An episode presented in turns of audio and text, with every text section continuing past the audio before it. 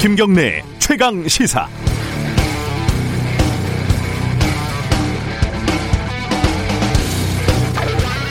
오늘 의사들이 총파업을 합니다. 어, 의사들 파업을 할 수 있죠. 권리가 있는데 그 권리에 따른 사회적 책임을 감당하면 되는 거죠.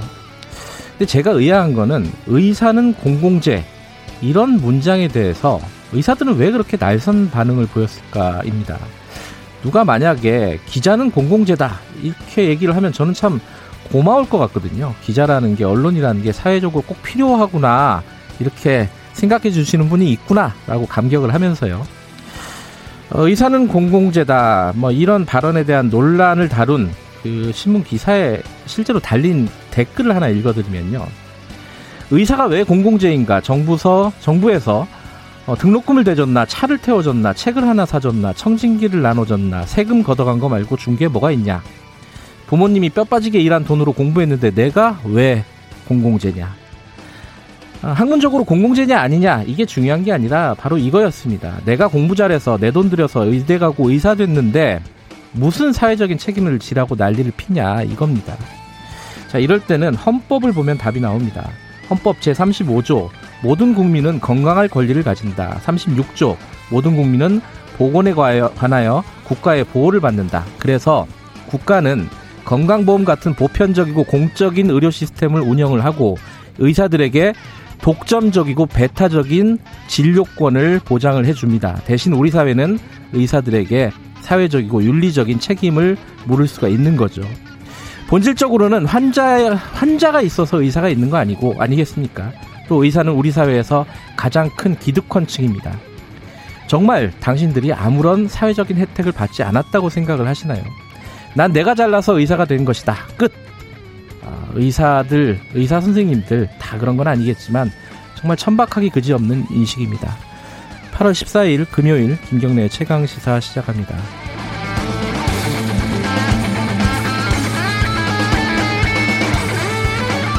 네, 김경래 최강 시사는 유튜브 라이브 열려 있습니다. 실시간 방송 보실 수 있고요. 샵 9730으로 문자를 보내주시면 저희들이 반영하겠습니다. 짧은 문자는 50원, 긴 문자는 100원입니다. 스마트폰 콩 이용하셔도 좋고요. 어, 일부에서는 통합당이 어제 새로운 정강정책 내놨죠. 어, 관련된 얘기 나눠보고요. 2부에서는 어, 지금 어, 양대 거대 양당의 어, 지지율이 역전이 됐습니다. 아, 이 부분에 대한 얘기를 좀 나눠보겠습니다.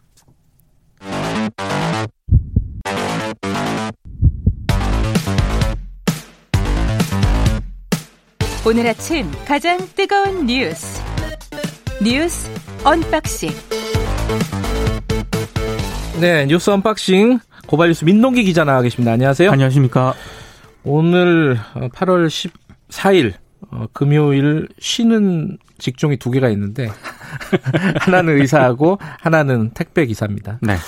어, 의사들이 파업을 하면 이게 어떻게 되는 거예요? 다 문 닫는 거예요? 다는 아니고요. 예. 일단 그 개원의들 있지 않습니까? 예. 동네 의원을 운영하는 개원의들하고 예. 인턴과 레지던트 등의 전공의가 이번 집단 휴진에 참여를 합니다. 음. 그러니까 일부 병 의원에서 진료 차질은 좀 불가피한 그런 상황이고요. 네. 다만 종합병원 소속 교수급 의료진들은 이번 휴진에 동참을 하지 않을 것으로 예상이 아, 되고 그래요? 있기 때문에 음. 의료 대란 수준의 혼란은 없을 것으로 보입니다. 네. 일단 의사협회가 오늘 하루 이 정부의 의료 정책에 반발해서 집단 휴진에 들어간 그런 상황인데요. 네. 다만 그 응급실, 중환자실, 분만실과 같은 환자의 생명과 직결된 필수 업무에 종사하는 인력은 제외가 됩니다. 네. 네 이분 이런 점도 좀 감안을 하셔야 될 것 같습니다. 어, 뭐 휴진 비율이 30%가 넘으면은 업무 개시 명령을 지자체장이 내릴 수가 있다고 네, 하죠. 그렇습니다. 어, 여기까지 참여를 하게 될지 요거는 오늘 좀 결과를 봐야 될 것 같고. 네. 어, 다른 얘기 좀 해보죠. 어, 인사가 청와대 인사가 사실상 마무리가 됐는데 결국은 어, 노영민 비서실장은 재신임 혹은 뭐 유임이 됐습니다.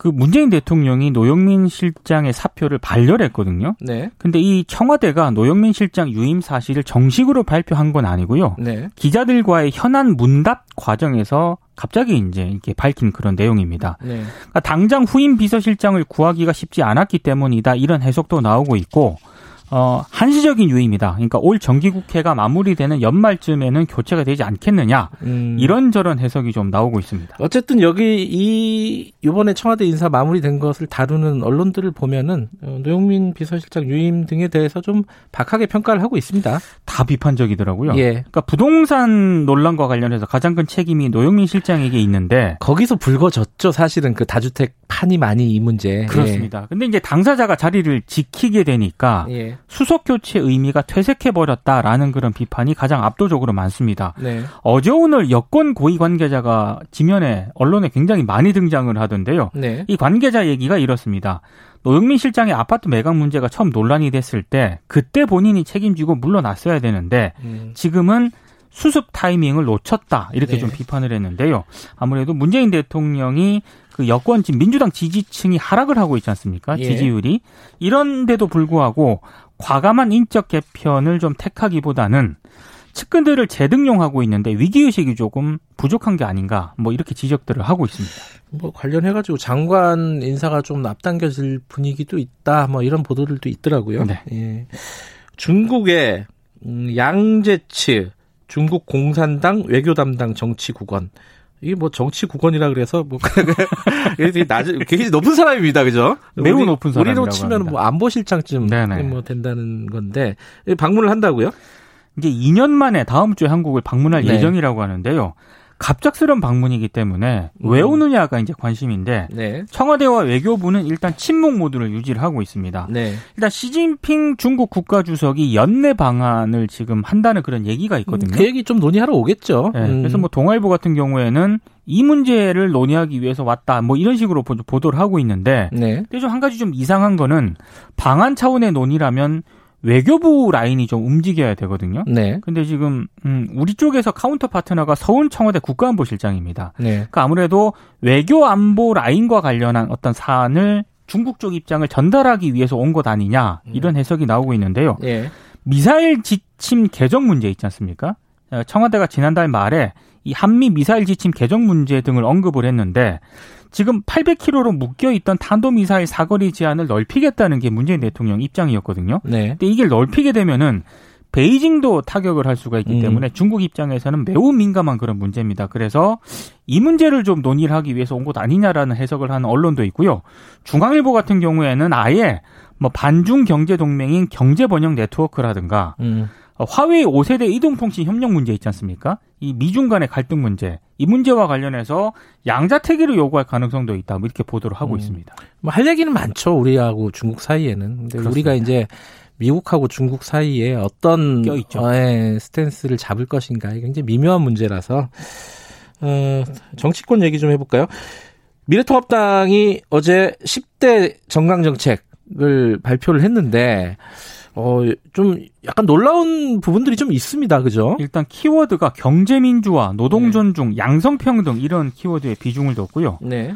중도로 확장에 좀 무게 중심을 많이 실었습니다. 특히 정책 과제 1호가 기본소득이거든요. 경제 민주화 구현까지 약속을 했습니다. 김종인 비대위원장이 추진하고 있는 뭐 중도층 공략이라든가 외연 확장 의지를 좀 가속화하겠다. 이런 음. 의지를 밝힌 것으로 풀이가 되고 있습니다. 어, 김종인 위원장이 이 기본소득 얘기를 꺼낸 지가 꽤 됐는데, 네. 어, 굉장히, 뭐, 속된 말로 grip이라고 하나요? 어, 당내 이, 어, 끌고 나가는 힘이 굉장히 강한 것 같아요, 지금 현재. 추진력 하나 예. 뭐, 예. 이 관련해 가지고는 우리가, 어, unboxing 끝나면은 바로 미래통합당 쪽 연결해 가지고 네. 자세히 다룰 거기 때문에 요거는 요, 요 정도로 하고요. 정의당도 혁신안을 발표했어요. 어제 최종 혁신안을 발표를 했거든요. 네. 그러니까 진보 정당보다는 노동 생태 등 다양한 어젠다로 외연을 확대하는 대중 정당의 길을 좀 제시를 했습니다. 그리고 지금 1인 중심에서 부대표단을 확대해서 아, 사실상 집단 지도 체제로 개, 개편을 하기로 했는데요. 네. 뭐 총 8명으로 대표단 회의는 구성이 되고요. 부대표 5명 가운데 2명 이상은 여성으로 구성을 하기로 했습니다. 대표 1인에게 집중된 권한을 분산하자는 그런 취지인데 하지만 최종 의사 결정권은 여전히 이제 대표가 갖게 되는데요.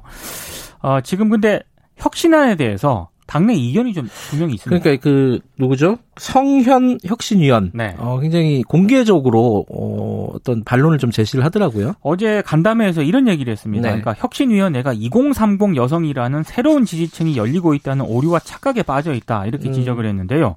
당 게시판에도 글을 올렸거든요. 네. 그러니까 21대 총선 정의당 투표층을 대상으로 여론조사를 실시했는데 여기서는 정의당이 노동자를 대변한다. 이게 음. 52.7%로 월등히 1위로 나왔고 네. 청년과 여성은 각각 14.9%와 9.3%에 불과했는데 혁신위가 조사 결과에 맞는 방향성을 제시하지 않았다. 이렇게 지적을 했고요. 이 지적에 대해서 장혜영 혁신위원장은 노동, 생태, 젠더 이슈 등에서 다양한 감수성을 갖는 게 2020년 진보다. 또 이렇게 반박을 했습니다. 네. 일단 여기까지 듣죠.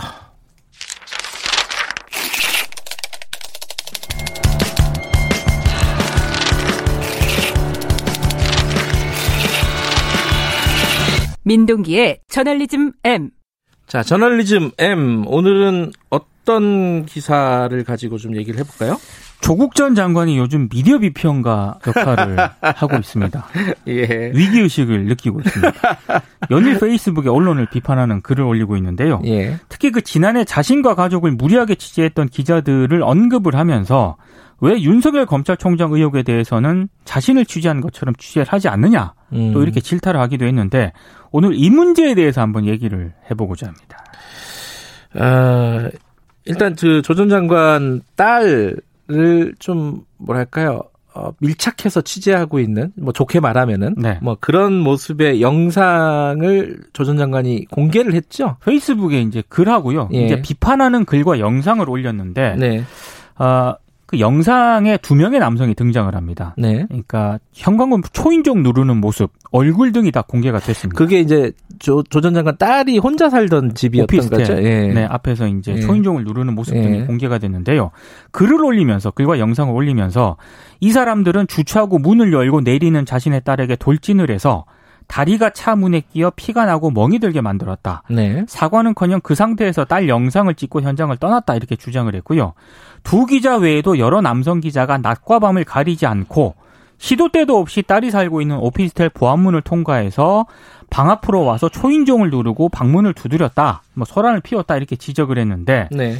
어, 그때마다 이제 당연히 이제 조국 전 장관의 딸은 밖으로 나가지 못했겠죠. 그렇겠죠. 예. 예. 근데 이제 문제는 영상에 나온 기자의 신원과 소속이 밝혀졌다는 점인데요. 음. 원래 조국 전 장관 측은 이, 이, 사람이 누군지를 몰랐습니다. 아, 그래요? 예, 몰랐는데 아. 페이스북에 영상을 올리니까 네티즌들이 찾아냈습니다. 그래서 아. 이 사람이 TV조선 기자다라고 하면서 실명까지 공개를 한 그런 상황인데요. 예. 조국 전 장관의 딸 조민 씨가 해당 기자를 주거 침입죄 그리고 폭행치상죄로 경찰에 고소를 한 그런 상황입니다.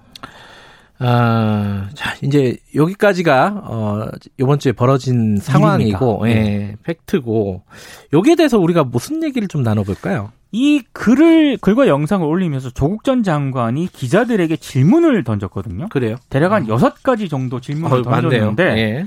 저는 이거는 언론계가 한번 고민을 해보고 토론해 봐야 될 사안이라고 음. 생각을 하는데 이상하게 질문에 답을 하는 기자들이 없어가지고요. 제가 언론계를 대표하지는 않지만 여섯 가지 질문에 대해서 제가 일단 개인적으로 답을 한번 해보고자 합니다. 요것은 사실 이제 조전 장관 관련된 사건은 지금 사법적인 판단을 받고 있는 과정인데 그렇죠. 그런 판단과 별개입니다. 그죠? 별개입니다. 예, 취재와 관련된 취재와 취재원과의 관련된 일인데 어떤 질문들을 던졌나요? 첫 번째는 네. 집 부근에서 숨어 있다가 갑자기 질문을 던지는 행위가 취재 자유냐? 음, 이런 질문을 네. 던졌거든요. 네, 네. 저는 취재 자유 영역에 이거는 포함이 될 수 있을 것 같습니다. 그럴 수 있다. 네, 물론 수, 상황에 따라서. 그렇죠. 예. 숨어 있다라는 표현이 좀 걸리긴 하는데 취재 대상자를 기다리다가 질문을 던지는 거는 많은 기자들이 그렇게 하고 있거든요. 뭐 전문 용어로 엠부시 인터뷰라고 하죠. 그렇습니다. 이렇게 약간 나무 뒤에 숨어 있다가 쓱 나타난다 뭐 이런 뜻인데 음, 답변을 예. 얻기 위해서 취재를 예. 하기 때문에 것이기 때문에 예. 요거는 좀 취재의 영역으로 봐주시는 게 어떨까 이런 생각이 들고요. 예.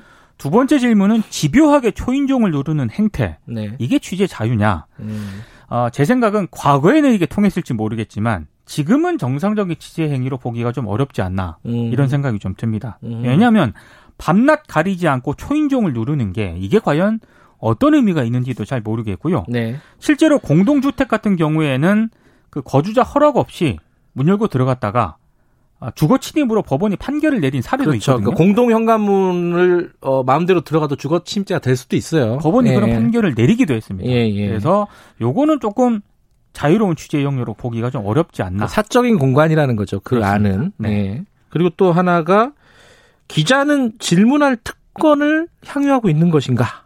뭐 여기에 대해서는요? 저는 이게 기자 일 가운데 하나가 질문하는 거지 않습니까? 네. 이 어, 주된 업무 가운데 하나입니다. 그러니까 물론 특권을 향 유한다라는 표현이 좀 제가 봤을 때 애매하긴 합니다만 저는 이거는 취재 자유 영역으로 봐야 되지 않을까 싶습니다. 특권이라기보다는 의무이고 책임일 수 있죠. 그렇습니다. 사실은. 그러니까 올바른 질문을 던질 수 있는 던져야 하는 게 의무고 책임이죠. 다만 네. 이제 질문에 답을 하지 않을 권리도 분명히 있다. 그것도 당연한 거죠. 네, 이런 말씀을 예. 드리고 싶고요. 예.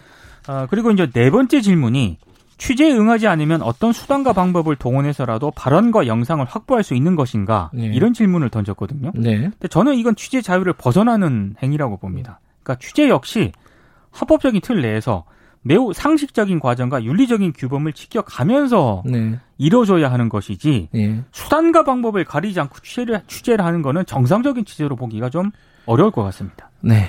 어, 뭐 좀 적극적으로 취재하는 건 좋지만은 네. 항상 네. 말씀하신 대로 어, 법적인 테두리 그리고 상식적인 테두리 안에서 이루어져야 되는 거죠. 그렇습니다. 남은 질문이 뭐가 있죠? 그러면 공직을 떠난 사람의 가족 식사 사진을 올리는 것 이게 아, 시민의 알 권리냐? 조전 장관 사진이 그런 식으로 올라간 모양이죠. 많이 올라갔습니다. 그래요? 예. 음... 근데 제가 봤을 때 이거 아닌 것 같습니다. 예. 심지어 공직에 있는 사람이라 하더라도 네. 가족끼리 사적으로 식사하는 모습 있지 않습니까? 이걸 취재 자유라는 이름으로 보도할 권리는 없는 것 같고요. 네. 시민의 알 권리도 아닌 것 같습니다.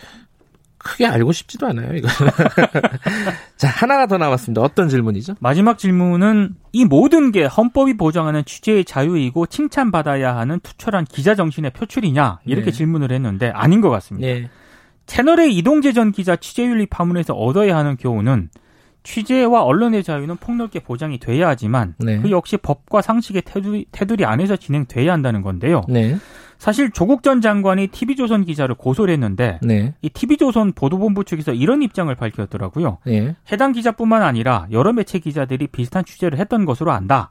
어디까지 취재 영역인지 이걸 고민할 기회라고도 생각한다라고 입장을 밝혔는데 네. 말은 그렇게 했는데 고민의 흔적은 잘 안 보여가지고요. 오늘 제가 음. 개인적으로 답변을 한번 드려봤습니다. 물론 예.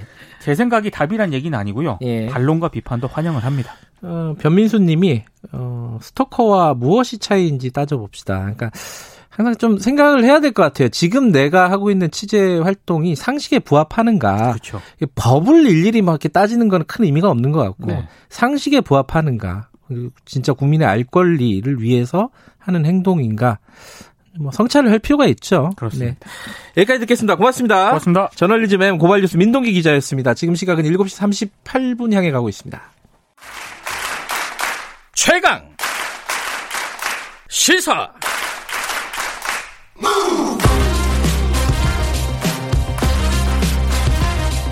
지금 여러분께서는 김경래 기자의 최강 시사를 듣고 계십니다. 네, 어제 미래통합당이 새로운 정강 정책을 발표했다고 아까 말씀을 드렸습니다. 어, 여러 가지 좀 파격적이라고 할까요? 기본소득이 일단 들어가 있고요. 그리고 국회의원 사연임, 그러니까 네 번 못하게 하는 그런 금지 조항도 들어가 있습니다. 어, 여쭤볼 부분들이 좀 있습니다. 성일종 미래통합당 정강정책 개정특위위원 연결하겠습니다. 위원님 나와 계시죠? 안녕하세요. 예, 안녕하십니까. 예. 성일종 예. 의원입니다. 네. 성일종 의원님 지역구가 충남 서산 태안이죠? 예, 맞습니다. 여기도 서산 태안입니다. 여기도 호우 피해가 꽤 있다고 들었습니다. 어떻습니까? 예, 다른 지역에 비해서는 뭐 그렇게 많은 피해는 음, 없지만 네. 예전에 비해서 어, 음. 비가 좀 많이 내렸기 때문에 농작물이나 이런 음. 부분들에 조금씩은 영향이 있습니다. 그렇군요. 자, 그 정강정책 얘기하기 전에 이 얘기는 한, 한 말씀 좀 듣고 시작을 해야 될 것 같아요. 당 지지율이 물론 오차범위 내긴 하지만은 어 더불어민주당을 역전했어요. 이거 어, 왜 이렇게 어, 역전됐다고 생각하십니까? 네, 정치는 국민의 신뢰를 얻는 것이지요. 네. 국민의 신뢰를 잃으면 혹독한 국민의 버림을 받는데 그 네. 버림이 바로 이제 나락으로 떨어지는 것이지요. 네. 그래서 이번에 여러 가지 이제 저희도 이런 지지율을 보면서 지금 집권층에 대한 국민적인 실망이 반영이 되지 않았나 하는 생각을 음. 가지고 있습니다. 우선 네. 첫 번째로 네. 정치적 그 구호가 허구였다 이렇게 저는 생각을 음. 합니다. 네. 사람이 먼저다 나라다운 나라 음, 또 기회 평 기회와 평등 또 어, 공정과 정의 네. 이런 사태를 이러한 것들을 이렇게 정치적 구호로 내세웠는데 예. 조국 사태 또 울산 부정선거 윤미향 사건 드루킹 사건 이런 여러 가지 과정을 보면서 과연 공정과 정의 내세웠던 정치적 구호하고 이게 부합하는가 저는 음. 많은 실망을 좀 주었다고 생각을 하고요. 예. 두 번째로는 정책적 실패를 좀 거론하고 싶습니다. 예. 탈원전 이 부분도 우리 국민들께서 정확하게 다 알고 계시거든요. 예. 또 소득주도 성장이 다 실패를 했고 특히 이 집값 폭등으로 인한 부동산 정책의 실패는 예. 많은 분들한테 피부적으로 와닿는 음. 이 체감을 느끼게 했지요. 그래서 이러한 것들이 다 복합적으로 작용을 하면서 알겠습니다. 여당의 네. 그 지지율이 추락하지 않았나 생각을 갖고 있습니다. 근데 이제 한편에서는 어 여당이 뭔가 어 실수를 하고 어 정책적인 어떤 오류를 범하고 이런 부분들 때문에 반사이익을 노린 거지 미래통합당이 뭘 잘한 건 아니지 않느냐 이런 얘기도 있어요. 예, 국민들께서 주시는 그 말씀도요. 저희가 네. 아주 겸, 겸허히 받고 있고요. 예. 또 저희가 또 어, 지금도 열심히 하려고 노력은 하지만 네. 더 국민들께서 느끼실 수 있도록 네, 네. 저희가 더 열심히 하겠다는 약속을 예. 드립니다. 그러니까 미래통합당이 앞으로 이제 어떻게 할 것인가 이걸 보여주는 게 어제 발표한 어, 새로운 정강 정책일 텐데 정강 정책에서 가장 눈에 띄는 거는 역시 기본소득입니다. 이게 사실은 어, 다 아시다시피, 뭐, 진보 진영의, 우리나라에서는 진보 진영의 의제였고, 그리고 미래통합당은 그 전부터 그 전신인 다른 당에 있을 때부터 선별적인 복지를 주장을 해오지 않았습니까? 이게 좀 파격적이에요. 김정인 위원장이 뭐 개인적으로 주장하는 부분은 이해는 하더라도 이거 어떻게 여기 정강정책에 첫 번째로 들어가게 된 겁니까 이게? 진보 진영의 의제라고 하기에는 좀 문제가 있는 것이지요. 왜 음. 그러냐면 네. 우리가 이제 급격하게 그 다가오고 있는 어, 많은 분들이 얘기하시는 4차 산업혁명 시대를 얘기하고 있는데 네. 예를 들면 우리가 국가가 또 정당이 이러한 급격한 시대 변화에 대해서 준비를 해야 합니다. 네.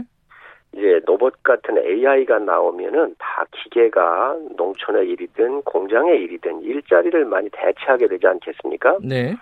그러면 이제 기계가 일자리를 대체해서 실질적으로 일자리가 많이 줄어들고요. 네. 뭐 하나 예를 든다고 한다면 앞으로 자율주행 자동차가 나올 텐데 네. 이미 고속도로에서는 자율주행 자동차로 다 다닐 수가 있습니다. 네. 왜냐하면 네. 여러 가지 위험적 요소가 많이 경감돼 있기 때문에 네. 그렇게 되면 예를 든다고 한다면 이 기사들 자리도 많이 택시 기사들이란 이런 기, 저 일자리가 없어지게 되는 것이지요. 예. 그래서 이러한 엄청난 변화에 대해서 준비를 해야 되겠다. 음. 그래서 이와 관련된 책들이 옛날부터 나왔습니다. 그 네. 앤드루 양이 쓴 보통 사람들의 전쟁이라고는 하 책에도 보면 예. 이런 것들에 대한 문제 제기를 많이 했지요. 예. 그래서 이렇게 됐었을 때에 특정 기업이나 특정한 사람들에 의해서 소득이 점유가 되는 시대가 오기 때문에 이에 대한 기본적 그림을 가지고 있어야 되고 대비를 해야 되겠다. 예. 그래서 선제적으로 정당이 나서서 예. 앞으로 시대를 선도해가면서 네. 이러한 일자리를 잃는 듯 잃는 분들에 대한 여러 가지에 대한 대책을 마련을 해야 되기 때문에 이에 네. 대한 기본소득 개념을 저희가 정강정책에 넣은 네. 것이고요. 예. 또 입법 발의도 했습니다. 예, 예. 그래서 이러한 시대 변화에 대비해서 네. 어, 우리 대통령 직속으로 이 위원회를 만들어서 예산과 조직을 만들어서 네. 10년 뒤에 올지 30년 뒤에 올지 모르는 일이지만 네. 이 변화하는 시대 시대상을 우리가 준비할 수 있도록 예산과 조직을 우리가 준비하자 해서 예. 어 제가 입법 발의까지 해서 지금 국회에 음. 에, 지금 가 있는 상태입니다. 음. 근데 과거에 보면요. 뭐 2012년도에 김종인 비대위원장이 그때는 새누리당이었나요?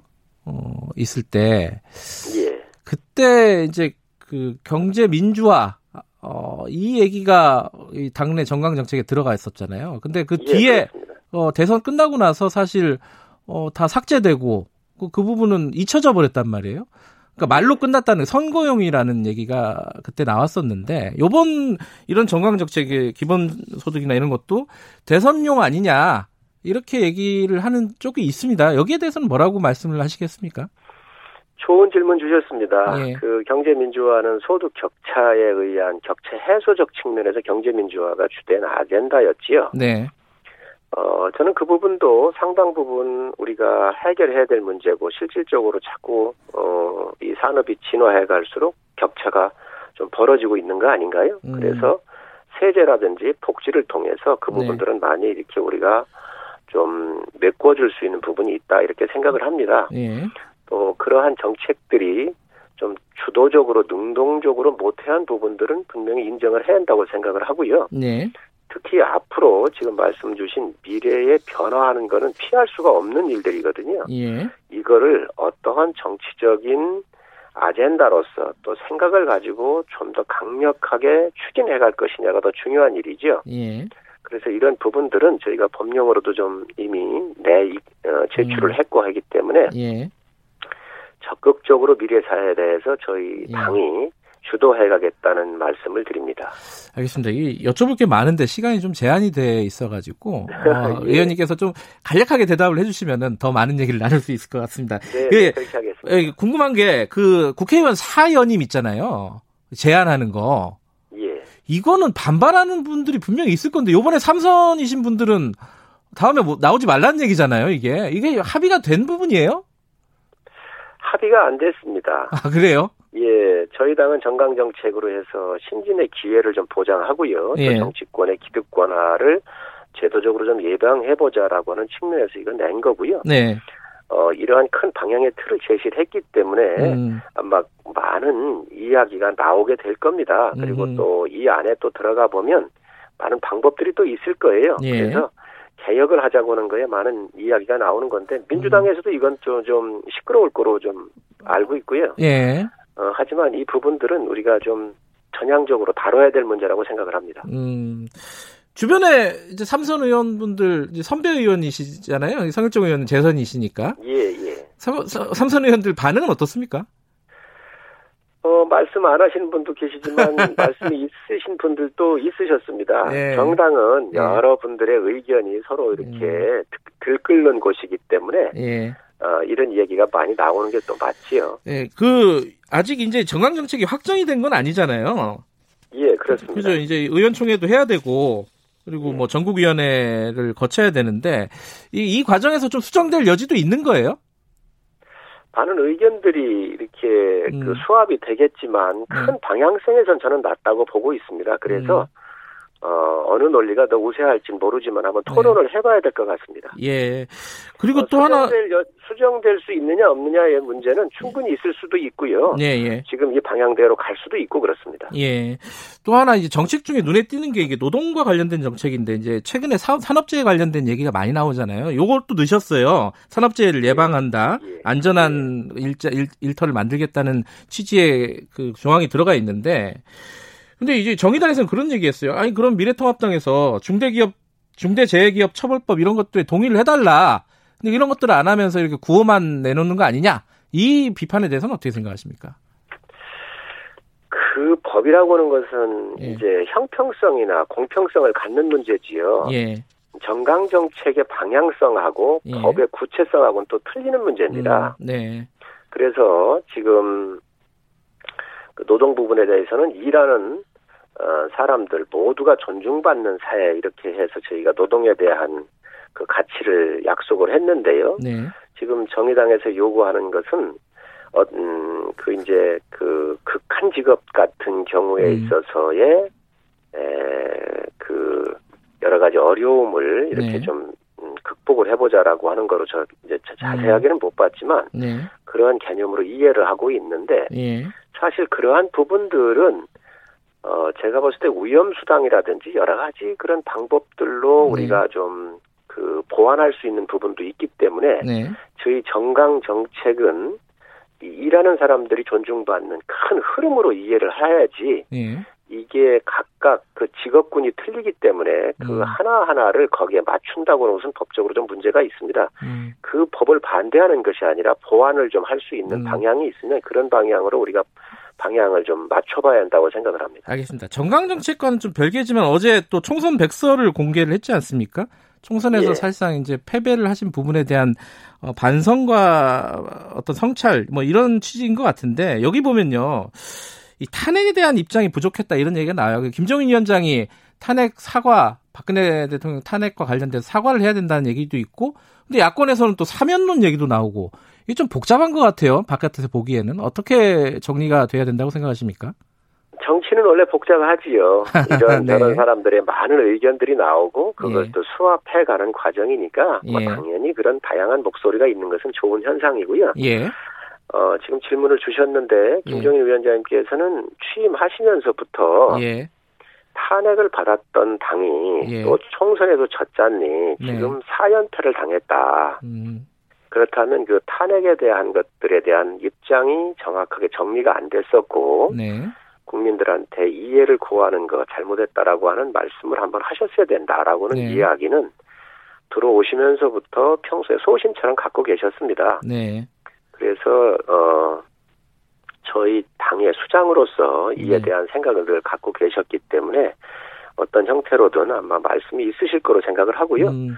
저 또한 이런 부분들에 대해서는 네. 어쨌든 탄핵이라고 하는 것은 헌정사에서 비극이거든요. 네. 어, 분명히 이번에 아마 입장 표명을 명확하게 할 것으로 생각을 음. 하고 또 해야 한다고 생각을 합니다. 음, 조만간 있을 것이다. 음, 예. 탄핵과 관련된 정리된 예. 입장이 나올 것이다. 예, 예. 아마 그 위원장님께서 늘그 말씀을 해오셨어요. 그래서 아마 그런 부분들의 언급이 있을 것으로 생각을 예. 합니다. 어, 당명도 바꾸고 이제 공모하시죠? 예, 그렇습니다. 많이 예. 좀 참여해 주시고요. 예.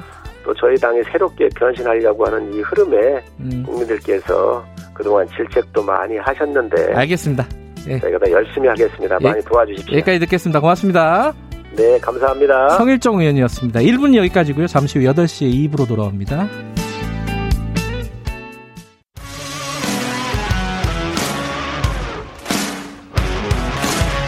뉴스타파 기자 김경래 최강 시사. 네, 김경래 최강 시사 2부 시작하겠습니다. 어, 아까 잠깐 말씀드렸는데 최근에 더불어민주당하고 미래통합당의 당 지지율이 역전이 됐습니다. 오차범위 내긴 하지만요. 어, 총선이 끝난 지가 이제 넉 달 정도 됐는데 어, 그 사이에 어, 이렇게 뭔가 인심에 변화가 있는 건 사실인 것 같습니다. 이 부분을 여당에서는 어떻게 받아들이고 계신지 오늘은 더불어민주당 행정수도 완성 추진단장입니다. 아, 행정수도 관련해서도 좀 여쭤봐야겠네요. 우원식 의원과 얘기 좀 나눠보겠습니다. 의원님 나와 계시죠? 안녕하세요. 네, 안녕하세요. 우원식입니다. 네. 어제 그 여론조사 관련된 걸, 그 역전된 걸 보시고. 네, 네. 어떤 생각이 드셨습니까? 네, 역시 그 정치의 핵심은 국민의 삶을 편안하게 하는 것 아니겠어요? 음. 최근에 어, 저희를 둘러싸고 내외에 여러 가지 우환과 실책이 있었습니다. 네. 내부적으로는 코로나가 장기화되면서 네. 또 그리고 오랜 장마를 겪으면서 국민들은 매우 피로해졌고요. 네. 내부적으로는 많은 정책을 발표했음에도 불구하고 신뢰를 얻지 못한 부동산 정책 또 네. 그리고 그 과정에서 우리 내부 인사들의 부적절한 언급도 있고 네. 또 청와대 인사 논란도 있고 네. 또 저희 당 주요 인사들의 성추문 뭐 이런 것들을 거치면서 음흠. 당이 국민들이 만족할 만큼 대처했는가에 대한 평가에 있어서 미흡했던 거 아닌가 음. 이렇게 생각합니다. 국민의 삶 민생 문제 좀 더, 어, 더 겸손한 태도로 네. 노력하라는 채찍질이다 이렇게 생각하면서 심기일전하겠습니다. 예. 그러니까 일단 뭐 실책도 있었다 그리고 미흡했다 네. 이런 부분들은 이제 의원님께서는 인정을 하시는 부분인데 네. 좀 구체적으로 따져보면요 이제 부동산 관련된 부분들 이게 핵심이라고 보시는 건가요? 네 그렇죠 그 음. 어. 이 우리 국민들에게 있어서 안정적인 주거 환경 제공은 국민의 삶에 있어서 기본 아니겠습니까? 네. 이제 부동산 가격이 폭등해서 이게 국민적 신뢰를 얻지 못한 점이 가장 크죠. 음. 저희가 크게 반성할 대목이고요. 네. 이 과거에 뽑혀버린 부동산 그 투기 방지 안전핀을 빨리 다시 꼽지 못했고, 네. 또또 과잉 유동성이 부동산 투기에 활용되고 있는 상황의 심각성을 더 깊이 인식해서 선제적으로 네. 더 강력한 대책을 내놓았어야 되는데 예. 거기에 좀 아쉬움이 있습니다. 다만 최근에 이제 6.27 대책 이후에 한 달 동안 그 아파트 가격 상승률 이런 것들이 많이 떨어지기도 했고 네. 또 국회 입법이 완성되면서 이런 여러 가지 상황들을 고려해 보면 네. 지금보다는 좀 안정된 것, 음. 안정된 상황으로 가지 않을까 하는 기대를 갖고 있고요. 예. 정부 여당이 집값 안정이라는 확고한 의지를 가지고 정책의 일관성을 유지해 간다면 어, 국민들께서 그 다시 이렇게 신뢰를 보내시지 않을까 하는 생각을 음. 갖고 있습니다. 정책은 정책인데 정책은 뭐, 네. 뭐 논란도 있을 수 있고 좀 시간이 걸리는 부분이긴 한데 이 정책이 이제 발표되고 어, 진행이 되는 과정에서 음. 여러 가지 좀 어, 뭐라고 할까요? 해프닝이라고 할까요? 뭔가 이게 삐그덕거리는 게 좀 있었어요. 청와대 쪽에서. 예를 들어 뭐 노영민 비서실장의 다주택 판매 어, 네, 네. 매, 어, 매도 관련해 가지고 여러 가지 구설이 좀 있었고 뭐 김조원 민정수석 나가고 나서도 어, 판이 많이 뭐 또또 또 말들이 좀 많았습니다. 네, 어, 뭐 여러 가지 오보들도 네, 좀 제가, 있었고요. 예, 예, 제가 아까 그래서 예. 그 부동산을 부동산의 이 과정에서 저희 예. 내부 인사들의 부적절한 언급도 있었고 이를테면 예, 예. 어 월세도 괜찮다 이건 사실은 어, 옳지 않은 이야기거든요. 네네. 그런 이야기도 굉장히 국민들을 불안하게 만들기도 하고 네. 그랬을 거고요. 사실은 그렇게 전세가 하루아침에 월세로 바뀐다거나 그런 건 불가능한 일입니다. 음. 어, 이제 불안을 조장한 측면도 있고 말씀드린 대로 앞에서 말씀드린 대로 청와대 인사 논란도 있었고 예. 이런 것들이 어, 우리 지지자들 또 국민들에게 많은 음. 실망을 안겨준 건 사실이죠. 근데 결국은요, 어, 네. 그, 이제 청와대에서 수석 인사가 마무리가 됐는데 이 어떤 여러 가지 구설의 시작이었던 노영민 네. 비서실장은 재신임이 됐어요. 유임이 됐고 이 부분에 대해서 비판적으로 바라보는 언론들이 굉장히 많습니다. 여기에 대해서는 네. 어떻게 생각하십니까? 네, 뭐 그럴 수 있을 텐데 예. 그 제가 청와대에 어떤 사정이 있는지 잘 알지 못하고 예.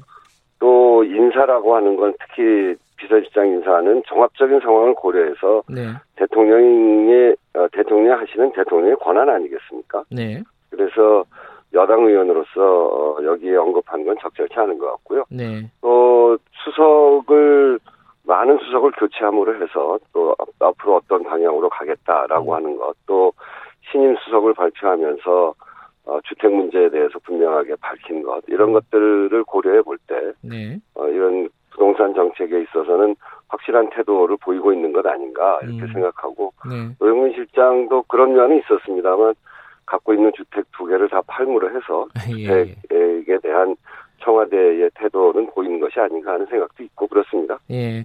근데 이제 뭐 분석을 조금 그 세부적으로 해보면요. 지지층 중에 호남 네. 지역이 많이 빠졌다 그래요. 진보층도 네네. 마찬가지고. 이 부분은 조금 더 아픈 부분이 아닐까라는 생각도 들어요. 당내에서는. 네, 이 호남과 진보라고 하는 분들 이제 민주당 지지하는 분들을 구성하고 있잖아요. 그렇죠. 이런 핵심 지지층이 평범한 시민들입니다. 음. 이 평범한 시민들, 이 평범한 시민들 입장에서 볼 때 집값 변화라고 하는 것, 그 영향을 크게 받게 돼 있죠. 네. 그런 점에서 보면 그건 부동산의 폭등 그리고 대책 반복에 쌓인 그 실망감 표출 이런 것들이 어 그분들에게 이제 지지를 또는 네. 실망하게 되는 이유일 텐데요. 네. 또, 또 한편은 앞에서 말씀드렸듯이 저희가 부동산 3법, 임대차 3법 이런 것을 시행해, 시행했고 네. 또 그것이 시장에 정착하고 그 이후에 보완 대책 마련을 해 나가면서 저희가 정말 이번에는 투기 근절 기조를 흔들리지 않고 끈질기게 주관적 성과를 이어가야 된다라고 하는 음. 것을 강조해서 우리 음. 어, 핵심 지지층들이 이야기하시는 거다 이렇게 생각합니다. 예를 들어 뭐 호남 지역에서 많이 빠졌다 이건 그렇게 큰 그 지역적인 의미를 부여할 필요는 없다 이런 말씀이시네요. 지금 말씀은? 호남 지역이라기보다는 예. 어 시민 저 평범한 서민들이신 예. 거죠. 예. 근데 이제 지금 미래통합당 보면은 어 호남에 굉장히 공을 들이고 있는 어 요새 최근의 분위기입니다. 호남을 자주 네. 방문하기도 하고 5.18 관련된 걸 어, 정강 정책에 넣기도 하고요. 네. 이 부분은 어떻게 보고 계세요? 어, 호남, 호남이 뭐 저희들의 텃밭이라고는 합니다만, 네. 어, 호남에 에, 계신 분들도 평범한 서민들이시고 그래서 네. 저희들이 잘못하면 비판하시는 겁니다. 네, 그 틈을 네, 네. 통해서 네. 미래통합당이 네. 정말 서민들을 위한 정책을 가지고 접근해 가면 잘하는 일이고요. 네. 근데 정말 이제까지 보였던 것으로 보면 정 잘할 수 있을까? 음. 어 그것은 그 국회에서 구체적인 입법을 통해서 해야 되는데 네. 그렇게 진짜 변했으면 좋겠어요. 아 변했으면 좋겠다. 네, 네. 어 근데 입법 단계는 아니지만은 어제 발표된 정강 정책을 보면은 뭔가 좀 네. 변화의 움직임이 보인다고 생각하는 쪽이 있는 것 같습니다. 어떻게 평가하십니까? 네, 정 말씀드린 대로 그랬으면 좋겠는데요. 그랬으면 좋겠다. 어, 네. 네, 하여튼 뭐, 그 기존의 통합당이 보여줬던 극우적 편향적 네. 행보를 탈피해서 네. 공정경제, 노동존중 이런 걸 강조한 것은 정말 환영할 만하죠. 예. 그리고 당 정강에 어, 5.18 민주화운동, 4.19 부마항쟁, 60, 뭐 이렇게 열거한 것도 예. 어, 그동안의 이념 갈등의 고리를 끊어내고 국민 통합의 큰 주춧돌을 놓는 음. 그런 계기가 되면 정말 좋겠어요. 근데 음. 저는 그걸 보면서 예. 어제 첫 번째가 기본소득을 통한 4차 산업혁명 대비거든요. 예. 예. 근데 기본소득을 하려면 토지 보유세, 그러니까 토지 불로소득의 일부를 공익 목적으로 환수해서 토지 보유세를 강화해서 재원을 마련해야 되고요. 네. 국민들이 만든 데이터를 기업들이 쓰는 거니까 이제 지금 빅데이터가 중요하잖아요. 네. 그래서 이 데이터세 이런 거 갖고 하는 거거든요. 예. 근데 그 이 토지 보유세 지난번에 부동산 관련 상법 통과시킬 때 이 보유세 좀 올린다고 해서 엄청나게 반대했잖아요. 다 음. 퇴장했잖아요. 음. 예. 그러면서 기본소득 얘기하는 건 좀 난센스다. 음. 그리고 경제민주화 얘기하면서 어 유통산업발전법을 그동안 그렇게 반대했거든요. 유통재벌들을 예. 좀 어, 규제하는 그런 내용인데 그래서 그렇게 유통산업발전법을 그 막아오면서 경제민주화 얘기하는 것도 좀 넌센스라고 생각해요. 예. 이런 것들을 제대로 하려면 기본소득이나 경제민주화를 제대로 하려면 그동안 부동산 보유세 올리려고 하는 저희들의 노력을 방해했던 것을 사과해야 되는 거 아닙니까? 음. 저는 그런 과정을 통해서 정말 진정성을 얻어야 되고요. 예. 이것을 입법 성 국회에서 입법 성과로 내야 된다고 생각해요. 이 음. 민생 입법에 협조하지 않거나 이런 예. 어, 이, 그렇게 일하는 정당이 아닌 말로만 하고 발목 잡는 정당의 모습을 반복한다면 정말 화장만 바꾼 구태 정당의 평가를 면치 못할 거다 이렇게 생각합니다. 어, 지금... 어쨌든 어제 그렇게 발표한 거는 환영합니다. 환영을 하지만은 어, 진정성을 보이기에는 아직 조금 어, 미진한 부분이 있다 이런 말씀이시네요. 기본소득 같은 걸 보면은 기본소득 하려면 지난번 토지 보유세 올리는 음. 거를 그렇게 막으면 안 되는 거예요. 예. 지금도 비판하면서 그건 어떻게 보셨어요? 요거는 이제 뭐 그 기본소득과는 다른데 사선 연임 금지하는 거. 잠깐만 지금 우원식 의원께서 삼선이신가요? 사선입니다. 사선이시면 어 벌써 연임 금지 조항을 넘어버리셨네요. 이건 어떻게 보십니까? 연임, 연임 사선이니까 아직 넘지는 않고 다음에 나오지 말면 제가 중간에 한번 떨어졌거든요. 예 예. 그래서 뭐 그거는 이제 정치권에서 기득권을 내려놓자 이런 건데 그건 네. 얼마든지 좋고요. 예. 근데 이제 어, 선수로 다 규제하는 게 옳은가 하는 점은 있죠. 음. 그, 이 선이 많더라도 열심히 하는 사람들도 있고, 네. 또 국회라고 하는 게 모든 국민들을 대변하는 건데, 그렇게 하려면 노장청이 잘 조화가 돼야 되는데, 어쨌든 국회가 갖고 있는 기득권, 특권을 내려놓자라고 하는 데는 동의합니다. 아, 이 사선 연임 금지도 한번 논의해 볼 가치는 있다, 이렇게 생각하시는 건가요? 네, 뭐, 논의, 논의해서 저희 같은 사람이 굳이 맞고 나설 일은 아니고요. 우리 우리 국민들이 그렇게 결정하면 그렇게 따르면 되는 일이죠. 네, 알겠습니다. 자, 부동산 얘기 조금만 더 하면요. 지금 네. 부동산 감독원 뭐 네. 이거는 뭐 그냥 이제 아직은 개, 아이디어 차원이지만은 요런 거를 대통령이 언급을 했는데 이거 어떻게 생각하십니까? 이거 가능한 일이고 필요한 일이라고 보십니까? 뭐 일부에서는 뭐 그렇게까지 하냐 이런 이야기도 있는데 평상시에는 꼭 그럴 필요까지는 있겠나 하는 생각도 있을 수 있습니다. 근데 네. 지금 사정이 굉장히 다르죠. 시중의 유동성이 과도해지면서 부동산 투기 수요가 넘쳐나고 있거든요. 네. 그게 서민의 삶을 크게 해치고 있고 네. 그래서 이런 시기에는 국가가 부동산 감독 기구를 만들어서 네. 부동산 시장을 관리하고 불법 행위를 감시하는 것 이거는 헌법과 법률에 정한 국가의 의무에 해당한다 이렇게 생각해요. 네. 이게 지금 호가 조작, 허위 매물, 집값 담합 이런 시, 시장 교란 행위가 횡행하게 벌어지고 있는데 네. 이거 대응하는 사람들이 국토교통부 음. 대응관 15명하고 한국감정원 상설조사팀 9명이거든요. 네. 이거 가진 택도 없는 일입니다. 음. 그래서 주식 거래하는 자본시장에도 주식 어, 주가 조작 이거 시장 시장 교란 행위에 대해서 자본시장법에 따라서 엄중 처벌하고 있듯이 네. 지금은 부동산 시장 교란하는 행위에 대해서 음. 엄중 처벌하고 또 관리할 수 있는 시스템 이것이 필요하다고 봅니다. 그럼 이게 입법 사안이잖아요. 이거 이걸 만들려 그러면은 그렇습니다. 예, 그거 입법은 준비하고 계신 건가요? 그럼 여당에서? 어, 저희 이제 우리 국회에서 이미 어, 이런 제안이 지난번 어, 대정부 질의 때 나왔어요. 우리 예. 양병숙 의원이 제안하기도 예. 하고, 예.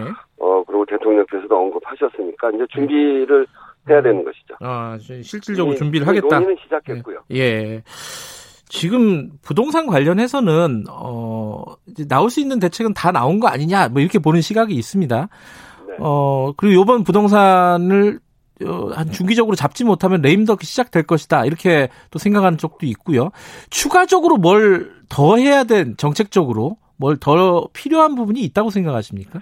이런 부분은 좀 있는 것 같아요. 예. 이 지난번에 전세 소멸론이 나왔잖아요. 임대차 3법 통과시키니까. 예. 그거는 뭐 잘못된 주장이고요. 왜 네. 그러냐면 갭 투자 그러니까 어, 전세 보증금을 끼고 매매가 이루어지는 거. 네. 이거는 강남 4구를 보면 72.7%예요. 예. 서울 전체로 52.4%고. 네.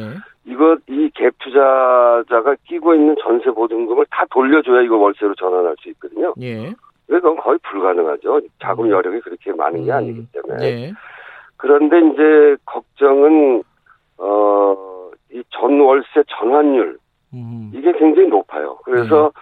전세보다는 월세가 유리하거든요. 예. 이거를 별 차이 없게 만들어 놓을 필요는 있습니다. 그러니까 일부가 전환하는 것을 좀 막기 위해서라도 어. 전월세 전환율을 어, 지금 4%로 돼 있는데 현실은 5% 내지 6%로 진행이 되고 예. 있어서 예. 전환율을 한 2, 3%대로 낮추고 준수 의무를 부과 부과해서 아하. 이렇게 전환되지 않도록 하는 예. 이런 구석 대책이 좀 필요하고요. 아하, 예. 또 임대 기간을 그 계약갱신 청구하는 기간을 2 플러스 2로 요번에 바꿨는데 네.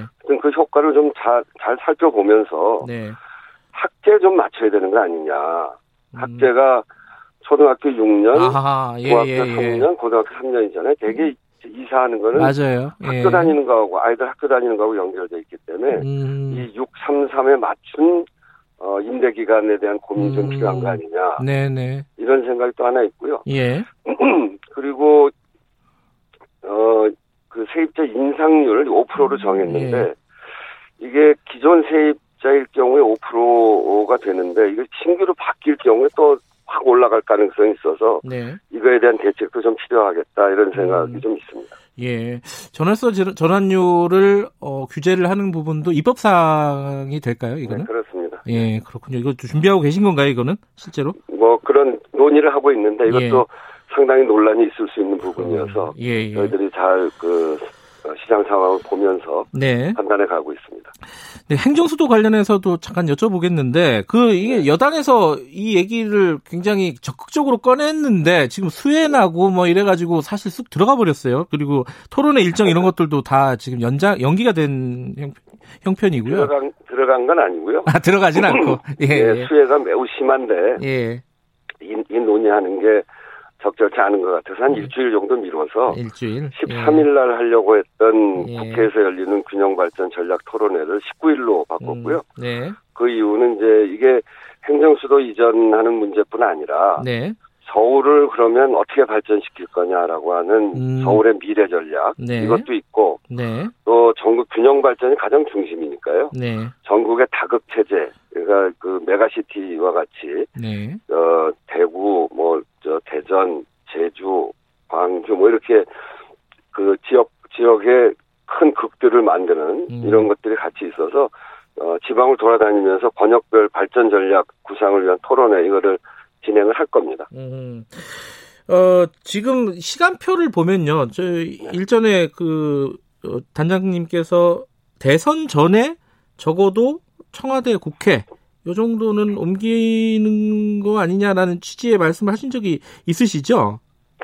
그그 청와대 언급은 제가 한 건 없고요. 아 국회만 얘기하신 거예요? 예, 예, 국회는 이제 이게 국민이 동의하고 여야가 합의해야 되는 일들이거든요. 일들이 예, 예, 예. 일방적으로 되는 일이 아니고. 예. 근데 이제 국회 이전은 국민들 안에 동의가 많은데 비해서 청와대는 동의가 높지 않습니다. 음. 아, 그래서 청와대 이전은 아직 저희가 검토한 바는 없고 예. 또 이제 이런 문제들에 대해서 다 뭐그 어, 국회 이전 문제도 마찬가지고 네. 여야 합의로 만들어지는 국회 특위에서 네. 검토해서 하자는 입장이에요. 예. 예, 예. 근데 이제 국회가 만약에 가게 된다면은 합의나 뭐 토의를 통해서 가게 된다면은 뭐 일의 효율성을 위해서라도 청와대에 옮겨야 되는 거 아니에요? 그거는 이제 국민들이 판단하실 거죠. 아, 그래요? 그러니까 음. 지금 이제 일부 행정 행정기관들이 많이 내려가 있으니까 네. 어떤 문제가 생기냐면 국회와 그 세종 간에 국회는 늘, 늘 와야 되는 거 아닙니까? 3년 예. 동안 보니까 80, 86만 회인가 이렇게 출장이 잡혔더라고요. 예. 거기에 들어간 출장비만 해도 어 900억이 넘고요. 그리고 그 행정 비율 행정 그 비효율로 그 돈으로 따지면 한 2조에서 4조 정도의 행정 비용이 낭비가 되고 있어요. 예. 그런 것 때문에 국회가 내려가는 거는 어그 필요한 일이고 그래서 국민적 음. 동의도 높고 그런 거죠. 예. 그렇게 되면 그 다음에 이제 국민들이 아 청와대로 내려가는 게 좋겠다 이렇게 판단할 수도 있고 음. 청와대는 그래도 서울에 있는 게 그래도 낫다 이렇게 판단할 수도 있고 예. 그래서 그거는 국민들의 판단에 따르는 게 좋겠다 이렇게 생각합니다. 근데 이제 아까 말씀하셨듯이 여야 합의가 필요하다 논의가 네네. 필요하다고 네, 네. 말씀하셨는데 지금 어, 미래통합당 쪽에서는 답이 없잖아요. 답이 없고 네, 어, 또뭐 예컨대 이재호 전 의원 같은 경우에는 반대 투쟁을 하고 있고요. 투쟁 본부 만들어서 그리고 네. 지금 뭐 개헌 그러니까 위헌이냐는 얘기도 계속 나오고 있고 이거 어떻게 이 과정을 돌파를 하실 계획이세요? 저는 이제 이렇게 봅니다. 예. 이게 행정 수도가 세종으로 이전하면 이제 서울 여론이 중요한데 예. 서울이 이렇게 뭐 빠져나가는 것 같으니까 이제 좀 섭섭해하시고 네. 그리고 또 그 그런 거를 근거로 해서 반대도 하고 그러시는데 빠져나간 국회를 어떻게 할 거냐 이거 한번 생각해 볼 필요가 있죠. 저는 음. 그래서 두 가지 어, 행정 수도 세종 서울은 예. 글로벌 경제 수도로 만들자는 건데 예. 그 빠져나간 국회의 자리에 어 그 본청은 예. 국제적인 4차 산업혁명의 캠퍼스로 만들고 예. 의원회관 300명이 있는 의원회관은 4차 산업혁명의 스타트업들한테 내주고 아하. 도서관은 데이터 거래소로 하고 그, 그 마당은 거기에서 생산된 것들을 늘 전시하는 공간으로 하고 예. 이렇게 해서 사, 국제적인 4차 산업혁명의 센터로 만들면 음. 그 앞에 금융가가 있잖아요. 네. 금융가와 이게 결합이 되면 우리 젊은이들이 정말 꿈꾸고 음. 희망을 갖고 어 아이디어를 낼 수 있는 그런 음. 공간이 되지 않겠습니까? 네. 정말 묵직한 대한민국의 상징 건물을 네. 어, 전 세계에 열린 활기 있는 4차 산업혁명의 음. 센터로 만들면 우리 국가 이미지도 바뀌고 네. 서울도 발전하는 거죠. 예. 그래서 서울이 지방의 것을 흡수해서 지방을 소멸된 소멸되는 지방자치단체가 지금 97개라고 하는데 예, 예. 서울이 흡수해서가 아니라 이 서울의 것들은 좀 내려보내면서 그 빈 공간에 전 세계의 이런 경제적인 것또 어, 이런 것들을 잘 흡수해서 서울이 그런 관문으로 만들어주면 정말 대한민국 크게 발전하겠다는 생각을 네. 가져요. 그런, 그래서 그런 예. 것 그런 비전을 가지고 네. 우리 국민도 설득하고 야당도 네. 설득해 가면서 가장 중요한 건 합의를 통한 거니까 특위를 만드는 음. 것으로 시작을 해볼 생각을 갖고 있습니다. 어쨌든 일방적으로 이거는 어, 밀어붙이지는 않겠다 이런 말씀이신 거죠. 뭐 네, 그럴 수도 네, 없는 사안이고. 예. 네, 네 그렇습니다. 알겠습니다. 여기까지 듣겠습니다. 고맙습니다. 네, 감사합니다. 우원식 더불어민주당 의원이었습니다. 공정하고 깊이 있게. 오늘 하루 이슈의 중심.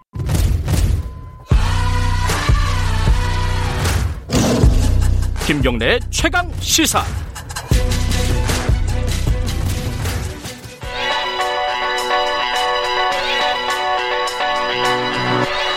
최강 시사 윤태곤의 눈 네, 윤태곤의 눈, 윤태곤 정치, 어, 정치분석 실장 나와 계십니다. 안녕하세요. 네, 안녕하세요. 어, 통합당이 지지율이 어, 더불어민주당 위로 올라가 버렸습니다. 그죠? 네, 그 예. 한계가 나온 거예요. 예. 그리고 오차범위 내고 네, 물론 네, 우리가 최근 한 달여 동안 민주당 안 좋다, 통합당 올라간다 이런 이야기 많이 한 것 같아요. 예, 예, 맞아요. 대통령 지지율 하락도 이야기하고 그런 상황에서 이런 조사가 나온 거니까 이게 뭐 한 번 나온 거니까 두고 봐야 되겠지만 이 추세라는 게 있지 않습니까? 네. 흐름. 뭐 네. 지난주까지는 여당이 좋고 야당이 안 좋다 갑자기 뒤바뀐 게 아니라 쭉 이어져 온 것이다. 음. 뭐 호남에서 많이 빠지고 특히 수도권이 최악이에요. 음. 예. 아까 오원식 의원도 어, 여러 가지 실책도 있었고 미흡한 부분도 있었다 이렇게 얘기는 하더라고요. 네, 그러니까 뭐 원인에 대해서는 기사들도 많이 났죠. 네. 부동산 문제, 뭐 검찰 법무부 갈등으로 대표되는 이제 정치의 문제, 그리고 이제 정책과 정치가 넘나들게 되는 거죠. 이런 네. 거예요. 최근에 청와대 고위 참모들이 사표 내는 과정에서 뭐 집을 팔았니 많이, 뭐 말 못할 사생활이 있니 없니. 음. 이런 건 정말 신뢰를 떨어뜨리는 행위거든요. 음. 정책을 잘 짜고 뭐 못 짜고 거기에 대한 찬반이 벌어지는 게 아니라 네. 그러니까 조롱과 불신의 영역으로 전락한다. 음흠. 이게 악플이 달려도요. 네. 그러니까 뭐 반대한다 이런 악플이 아니라 비꼬고 뭐 아. 비아냥거리고 그런 식의 댓글이 달리면 안 좋은 거란 네. 거죠. 뭐 다들 민주당 쪽에서 나온 얘기는 아 이게 국민들에게 우리가 겸, 앞으로 더 겸손하게 하겠습니다 이런 얘기는 나오는데 네. 실제로 위기 의식을 느낄까요? 그러니까 신문 꼼꼼히 보시는 분들은 이게 느끼셨을 건데 네. 어 이건 조금 프레임이다. 보수 진영의 뭐 레임덕 뭐 음. 원하는 거 아니냐 이런 프레임이다. 네. 곧 회복할 거다 이런 분들도 있고 아니 큰일이다 이대로는 안 된다라는 분들도 음. 있는데 어, 프레임이다라고 주장하는 분들은 주로 실명으로 나오고. 아, 그래요? 어, 이대로는 안 된다, 큰일이다라고 하는 음. 분들은 주로 익명으로 나오더라고요. 민주당 의원들 중에서. 그, 뭐, 이유가 뭐라고 봐야 되나요, 그거는? 지금 이제 민주당이 전당대회 기간이지 않습니까? 아. 네, 그러니까 이제 핵심 지지층을 이제 강하게 의식하는 게 있겠죠. 그리고 민주당에서 좀 안 좋은 모습으로 보였던 게 뭐 딴 이야기 하면 안 된다. 뭐, 원팀, 원보이스에 대한 음. 과한 강조, 이런 음. 건데, 이제 좀안 좋아 보여요. 음. 저한테 안 좋아 보이는 게 아니라 별로 안 좋습니다. 왜냐, 설명해 드릴게. 네. 뭐, 언로가 막히고, 민주정당 답지 않고, 이런 가치의 차원이 아니라, 네. 어, 대중과 괴리도가 높아지기 때문이에요. 예컨대 자 아. 민주당은 단단한 핵심 지지층이 있지 않습니까? 예. 다른 당도 마찬가지고 이게 정당 지지율이 높아, 높아지면요. 핵심 지지층이 차지하는 비중이 낮아집니다. 음. 정당 지지율이 높아진다는 뜻은 중도층 내지 스윙 보터 원래는 우리 당을 지지하지 않았던 사람들이 이쪽으로 들어온다라는 뜻이잖아요. 네. 그러니까 그 이제 말하자면 소금이 짜지는 거죠. 물이 많아지니까. 음. 아, 그러네. 네, 근데 이제 지지율이 낮아진다면은 중도층이나 스윙부터 더 떨어져 나가는 거지 않습니까? 핵심 지지층 그대로 있잖아요. 음. 물은 줄어드는데 소금은 그대로 있어요. 양은 음. 물이 짜지죠. 더 짜진다. 네. 네. 그러니까 지지율이 낮아질수록 대중과 괴리도가 높아지고 대중과 음. 괴리도가 높아지면 지지율이 낮아지고 악순환 고리가 음. 형성이 될 수 있습니다. 통합 이게 뭐 민주당만 그런 게 아니라 다른 당도 다 마찬가지입니다. 통합당도 예전에 그랬던 게 지지율이 낮아질수록 이른바 콘크리트 비중, 음흠. 태극기 부대, 뭐 특정 지역 대구 경북만 네. 바라보게 되고 그 정치인들이 그쪽만 바라보는 언행을 하게 되고 그러면은 지지율은 더 낮아졌던 음. 그런 고리였던 거죠. 그러니까 이 안 좋은 상황이 안 좋아지면 이런 악순환의 고리가 생길 네. 수도 있다. 네. 네. 이런 거네요, 그죠? 이게 지금 전당대회 국면에서 오히려 그런 게 좀 더세 어, 보인다. 음. 네. 이거 이거를 깨는 게 중요할 거 아니에요. 이거 어떻게 깨? 네, 이런 거죠. 보세요? 이게 문제가 없다고 생각하는 분들도 꽤 있어요. 네. 지금 지지율이 낮아지는 것은 이제 보수 언론의 갈라치기다. 흔들리면 음. 안 된다. 이럴 때일수록 똘똘 뭉쳐서 돌파해야 된다. 뭐 네. 최고위원 출마자들이나 청와대 출신들이 이런 이야기를 많이 하시고 박주민 후보 같은 경우에 국민들을 설득하겠다. 음 우리가 이제 설득 작업이 부족했다. 이거는 국민들을 교정한다는 뜻이지 않습니까? 음. 크게 봐서 이제 그게 같은 맥락이고 그 말씀이 맞을 수도 있어요. 뭐 야구로 치면은 번트는 뭐 안 되고 강공만 되는 건 아니고 상황에 맞게 이제 선택하는 거는 음. 그 감독과 팀의 선택인 건데 그렇게 해서 좋아질 것이냐? 아니면은 대중의 질타를 수용해가지고 대중의 눈높이에 좀 교정할 것이냐. 예. 이건 이제 민주당 주체들이 선택하고 최, 그 전당대 과정에서 논쟁이 벌어질 바인데 아까 제가 이런 이야기 하는 사람은 실명, 이런 이야기 하는 사람은 익명이더라. 음. 말씀드린 거는 논쟁이 잘 안 벌어지는 것 같다는 거죠. 어, 뭐, 앞으로 예정된 이벤트 중에 뭐, 일단 변화의 모멘텀이 될 수 있을 만한 게 있나요? 단기적으로 8.15 대통령 메시지 있지 않습니까? 내일이네요. 네, 8.15는 어. 원래 되게 그 무게가 실리는 메시지죠. 네. 8.15 경축선에서 만약에 남북 교류 강화 이런 쪽에 힘이 실린다면은 저는 뭐 지지율에는 좋고 나쁘고를 떠나서 큰 영향을 못 미칠 것 같아요. 지금 상황이 워낙 교착 국면이니까요. 예. 예. 그리고 이제 뭐 우리 경제 성장률 OECD에서 1위 이런 발표 있었는데 이 코로나 19에 대한 대응하고 같은 맥락 아니겠습니까? 예. 근데 이건 이제 총선에 이미 큰 영향이 미쳤다, 음. 선반영됐다 그런 면이 있는 거고. 그러면 이제 계속 이 상태가 유지될 가능성이 높겠다라고 볼 수도 그러니까 있는 건가요? 그러니까 이게 뭐 더 막 폭락하고 그러진 않을 것 같은데. 네. 어, 좀 이런 상태가 진행이 될 것 같다. 이럴 음. 때는 이제 돌발 악재들이 큰 영향을 미치는데 예. 민주당 그걸 조심해야 될 것이고 그리고 또 하나 더 야당이 뭘 잘못하면은 약간 여유가 생기는데 여당이 요새 야당이 틈을 잘 안 줘요. 아, 8.15 그렇죠. 보수단체 음. 집회 뭐 이런 거 한다는 것도 원희룡 지사 같은 경우 하지 마라. 음. 뭐 이런 식으로 이제 끊고 나가지 않습니까? 네. 일단 여권은 좀 안정감을 찾는 게 필요할 것 같아요. 음흠. 제가 조언 드리자면. 네. 알겠습니다. 여기까지 듣겠습니다. 고맙습니다. 감사합니다. 의자와 전력그룹 더모아의 정치 분석 실장 윤태곤 실장이었습니다. 김경래 최강에서 2부는 여기까지고요. 잠시 후 3부에서 뵙겠는데 3부에서는요. 여의도 신호등 주간 인물 탐구 토크쇼 준비되어 있습니다. 일부 지역국에서는 해당 지역 방송 보내드립니다.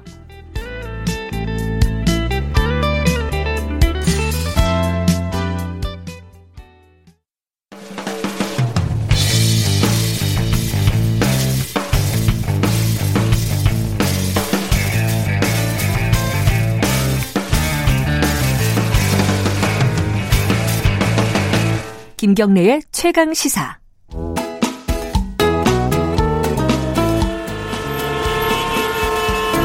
GPS가 연결되었습니다. 김경래의 최강 시사. 여의도 신호등. 네, 한 주간에 화제가 됐던 정가 인물을 집중 탐구해 보는 시간입니다. 주간 인물 토크쇼 여의도 신호등. 오늘도 두 분 나와 계십니다. 먼저 현근택 변호사님 안녕하세요. 네, 안녕하세요. 현근택입니다. 그리고 김태현 변호사님 안녕하세요. 네, 안녕하세요. 김태현 변호사님은 어, 방송 시작하기 전에 네. 저 사진이 네. 실무보다 못하다라는 아 그렇죠. 저한테 덕담을 네. 해주셨습니다. 네. 점수 1점 더 드리겠습니다. 네. 예, 저 이거 아무래도 저 이거는 진행자가 제작진에 보내는 시그널인 것 같아요. 아, 제 얘기 빌려가지고. 아 근데 똑같은 표현을 네. 실물이 사진보다 훨 낫다 이렇게 네. 표현하는 거하고 사진이 실물보다 못하다라는 거하고 아. 좀 차이가 있죠. 아 그래요. 무슨 차이인지 모르겠습니다. 넘어가겠습니다. 자 오늘 어 오늘은 좀 특이하네요. 어, 현근택 변호사님은 어 사람이 아니라 사건을 가지고 오셨어요? 어. 사람 하고 싶은데요. 네. 특정인을 또 거명하면 안 될 것 같아가지고 아. 둘이 뭉실하게 해서. 아, 그러면 네. 얘기하다 보면 사람이 나오겠군요. 어, 누구를 갖고 오신 겁니까? 아, 어떤 걸? 일단은 뭐 우리 민주당 전당대회 기간 중이에요. 예. 네. 잘 모르죠 사람들이.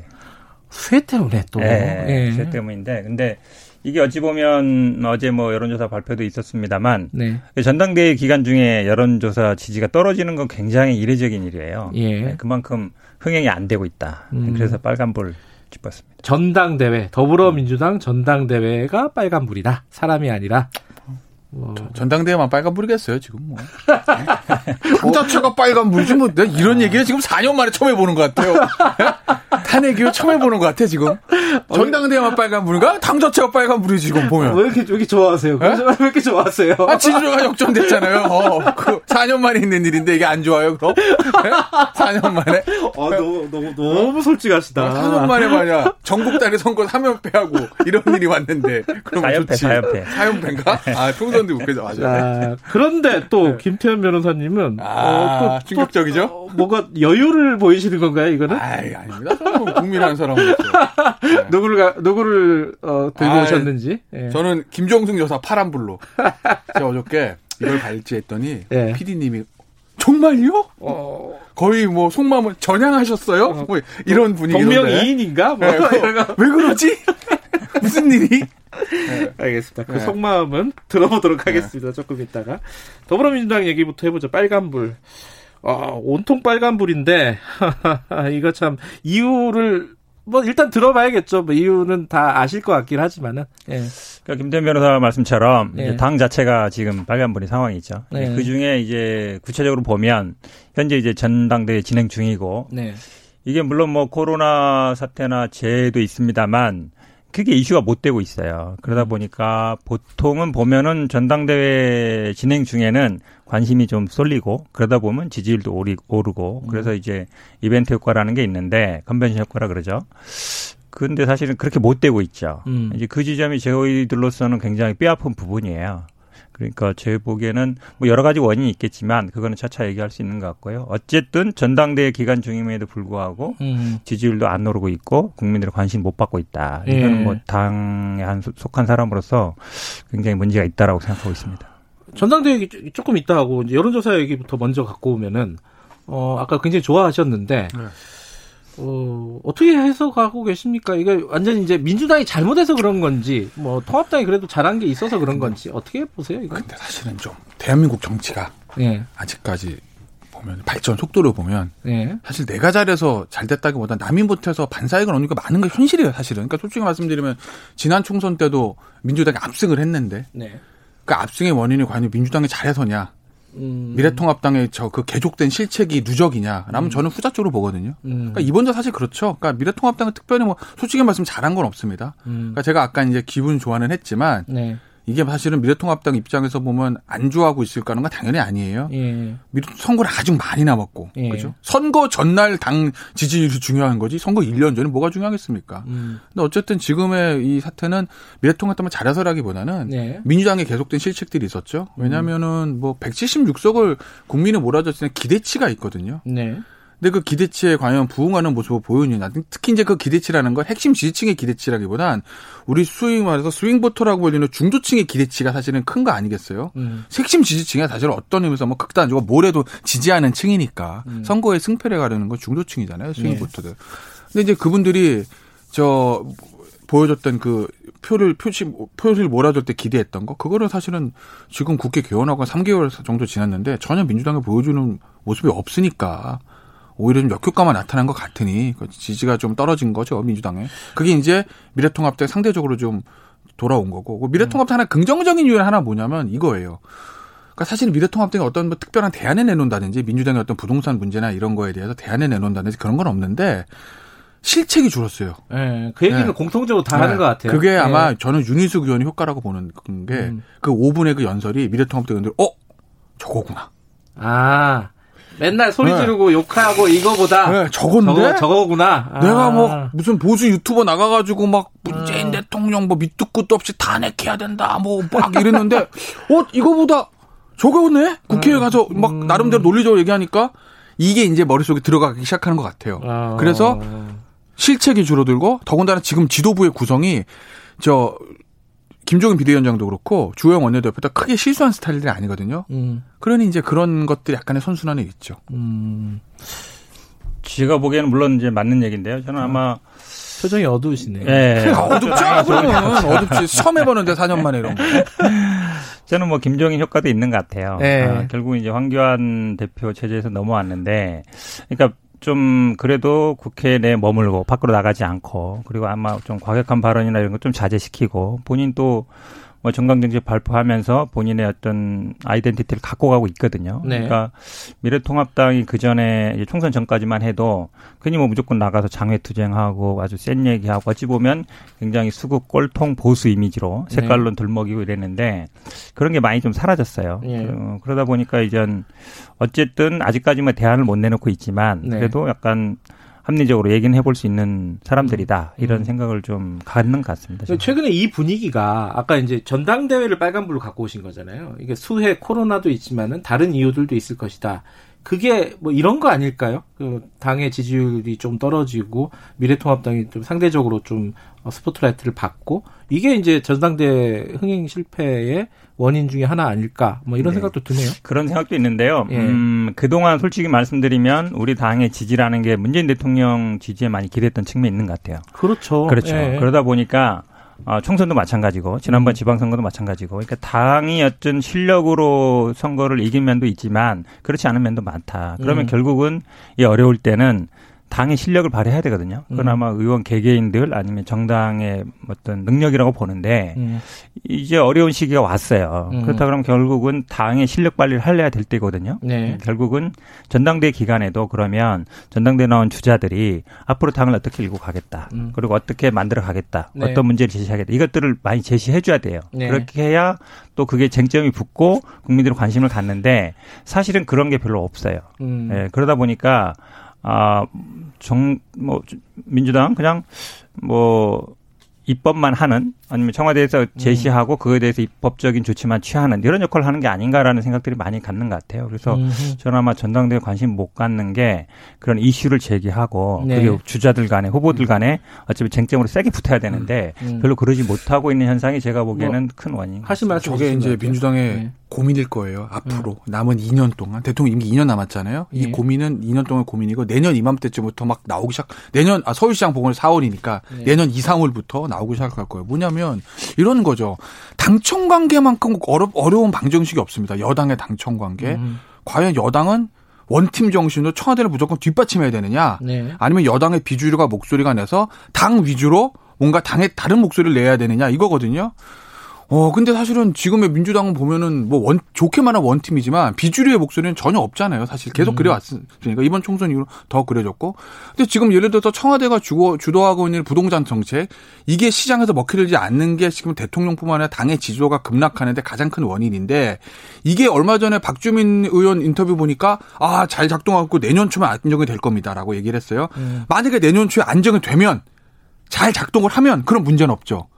그럼 내년에 만약에 작동, 저는 잘 안 될 거라고 보거든요. 아, 예, 예. 안 되면, 예. 그럼 그때 당은 어떤 선택을 할 것이냐라는 거예요. 왜? 음. 내년 초부터는 서울시장 재보선이고 이제 대선판이기 때문에 대통령의 임기는 끝나고 민주당은 이제 살 길을 찾아야 되는 시점이 옵니다. 네. 차기 주자재 자기 목소리를 내기 시작할 거고요. 음. 아마 올해 지금 정, 경제 돌아가는 거 이것들을 보고 민주당은 176명 중에서 중진 의원들 특히 예. 차기를 노리는 사람들 머릿속 복잡해지기 시작할 겁니다. 언제 내 목소리를 내야 되지라는 거. 그래서 아마 내년 초가 당청 관계가 분수령일 것 같아요.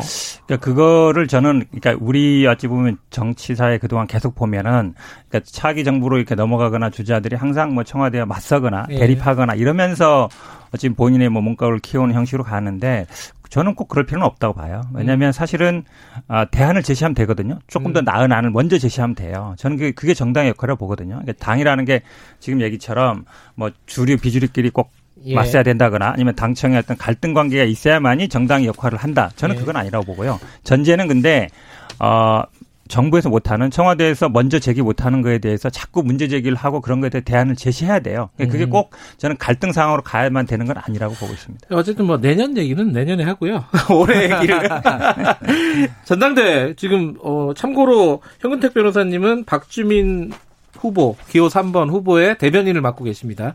편파적으로 말씀하실 수도 있지만은 지금 이 상황을 누가 가장 유리하게 끌고 갈 수 있을까요? 아, 아까 그 얘기 하지 말라고 얘기 들었는데. 아, 그래요? 왜, 왜, 왜, 왜? 저는 못 들었어요. 아, 왜 그러냐면 지금 상황은 아시다시피 네. 이제 코로나도 있지만 재해 때문에 네. 지금 호남권이 제일 중요했는데 사실은 네. 호남권에 이제 어찌 보면 뭐 연설회 같은 게 취소됐고 네. 연기됐지만 거의 뭐 온라인으로 할 것 같으니까요. 그다음에 이제 충청권도 마찬가지고 그러면 사실 후발 주자들 입장에서는 뭔가 좀 나와서 얘기하고 사람들 네. 만나고 연설하고 해야 되거든요. 그래야만 네. 어찌 보면 이제 뭐 반전의 계기가 되는데 지금 이제 그 못하는 상황이니까 당연히 유불리를 따진다 그러면 앞서가는 후보가 당연히 유리하겠죠. 근데 그게 과연 꼭 우리 당 입장에서 좋은 건가 음. 그런 생각이 안 들 수가 없어요. 그러니까 물론 이게 사실 그렇다고 해서 또 대놓고 뭐뭐 합시다. 우리 다 모아놓고 연설회 합시다. 이렇게 하기도 못하는 상황이거든요. 음. 어찌 보면 참 이러지도 못하고 저러지도 못하는 상황이라고 보면 되죠. 요, 요 누가 2등 할 것 같습니까? 김태현 변호사님. 박주민. 아, 진짜. 아, 제가 지난번에도 네. 박주민 네. 의원이 2등 할 것 같다고. 아, 그래요? 말씀드렸죠. 앞에서 있어서 그런 게 아니라. 아. 제가 뭐 이분이 앞에 계신다고 좋은 얘기 하는 사람이 아닙니다, 제가. 네. 근데 저는 진짜 박주민 의원이 2등 할 것 같아요. 아, 알겠습니다. 네. 좋으시겠네요. 아, 1등이 아닌데 좋을 네. 리는 없겠죠. 네. 뭐 1등이 좋은 거죠. 노코멘트 하겠습니다. 아, 그 2등만 해도 뭐 대단한 거죠. 알겠습니다. 다음 얘기 넘어갈게요. 김정숙 여사. 아. 어. 아. 수해봉사. 네, 그렇죠. 예. 네. 어, 저도 깜짝 놀랐어요. 사진 네. 보고, 네. 야, 요건 이슈 되겠다. 어, 생각이 들었어요. 그렇죠. 이거는 진짜 파란불을 들일 수밖에 없는 거죠. 예. 왜냐면 어떻게 보면 영부인이 보여줘야 되는 좋은 모습을 참 모습을 보여줬다. 음. 왜냐면 사실은 사진을 보면 아 이거는 막 뭐랄까 이게 좀 막 연출을 하기 위해서 만든 사진이 아닌 것 같아요. 사진 자체가 음. 보면은 왜냐하면 그 보면 그 일, 일부 이제 여성 의원들도 하기 힘든 장면들이고 여성 의원들도 보면 지역 가서 봉사하기 이러잖아요. 근데 그 여성 의원들도 하기 힘든 어떤 봉사 장면이에요. 맞아요. 예? 음. 사실 제가 빨간불 할까 말까 고민했던 심상정 대표의 그 저 수해 봉사 사진과 비교를 딱 놓고 보면 네. 이건 누가 진정성 있게 진짜 하는 모습인지 물론 제가 두 김정수 여사랑 심정성 대표의 봉사 모습 다 가서 지켜본 건 아니지만 열심히 했대요 심상정 대표. 근데 어쨌든 사진 자체로 보면 네. 심상정 대표의 사진과 김정수 여사의 사진은 너무 차이가 나는 거죠. 그래서 네. 김정수 여사가 더군다나 자 우리 여사님 이제 천으로 갑니다가 아니라 비공개 일정이었어요. 근데 일부 기자들이 문의가 들어오니까 자꾸 문의가 하니까 저희가 언론에 풀합니다. 풀을 한 거예요. 이게 만약에 청와대에서 오늘 김종숙 여사는 천원에 가셨습니다. 홈페이지 사진 딱 이러면 좀 그게 반감이 됐을 텐데 음. 그 공개되는 과정들을 봐도 이거는 정말 진짜 저 영부인이 수해 지역을 봉사하기 위해서 진정성 있게 간 거구나라는 게 나타나서 이건 굉장히 좋은 점도 드릴 수밖에 없는 거죠. 그래서 제가 한때도 그런 얘기 잠깐 했던 것 같은데 정, 그러니까 정치인 문재인이라고 표현하겠습니다. 음. 예, 가장 큰 우군은 저는 부인 김정숙이다 이렇게 보는 거죠. 아, 예전에 저는 언제부터 그걸 느꼈냐면 호남 선거 운동할 때부터. 그때 무슨 일이 있었죠? 아, 왜냐면 기억이 안 나는데. 문재인 대통령이 예. 당 대표 시절 호남은 사이가 안 좋았어요, 사실은. 음. 그래서 사실 2016년 총선에 그냥 안철수 당시 대표에게는 국민의당이 호남 내준 거 아니겠습니까? 네. 그래서 이제 김정수 여사가 호남 주말마다 내려가서 거기 뭐 목욕탕 돌면서 목욕하고 양 뭐 등 밀어드리고 뭐 양로원 음. 다니고 그러면서 표벌을 달궜다는 거 아니에요. 음. 물론 그 총선에서는 효과는 없었습니다. 근데 그런 게 쌓이고 쌓이고 쌓아서 결국 나타난 거거든요. 네. 근데 제가 왜 가장 큰 우군은 문정, 김정수 여사라고 하냐면 뭐 제가 문재인 대통령이랑 김정수를 만나본 적은 없지만 네. 겉으로 보기에 문재인 대통령이 이게 좀 이렇게 외향적인 스타일이 아니잖아요. 그죠? 음. 외향적인 스타일 아니잖아요. 근데 김정수도 외향적입니다. 그 어떻게 보면 정치인이 외향적이지 않, 않은 거는 그리 좋은 장점은 아니거든요. 근데 음. 그걸 부인이 외향적인 부인이 카바를 해주고 있는 음. 거니까 그 조합이 굉장히 좋은 조합입니다. 우리 김태현 변호사님이 너무 잘하시는 것 같아요. 네. 예전에 제가 이렇게 이렇게 전당대회 하는 아 전당대회가 아니죠. 그때 아마 대선 후보 토론 막 가는 과정에 한번 자리에 간 적이 있는데 보통 정치인들이 가면 사람들 많이 오면 이렇게 이상 저상 다니면서 회식할 때 그렇죠. 술도 마시고 그러잖아요. 예. 아, 문재인 대통령 가만히 앉아 있어요.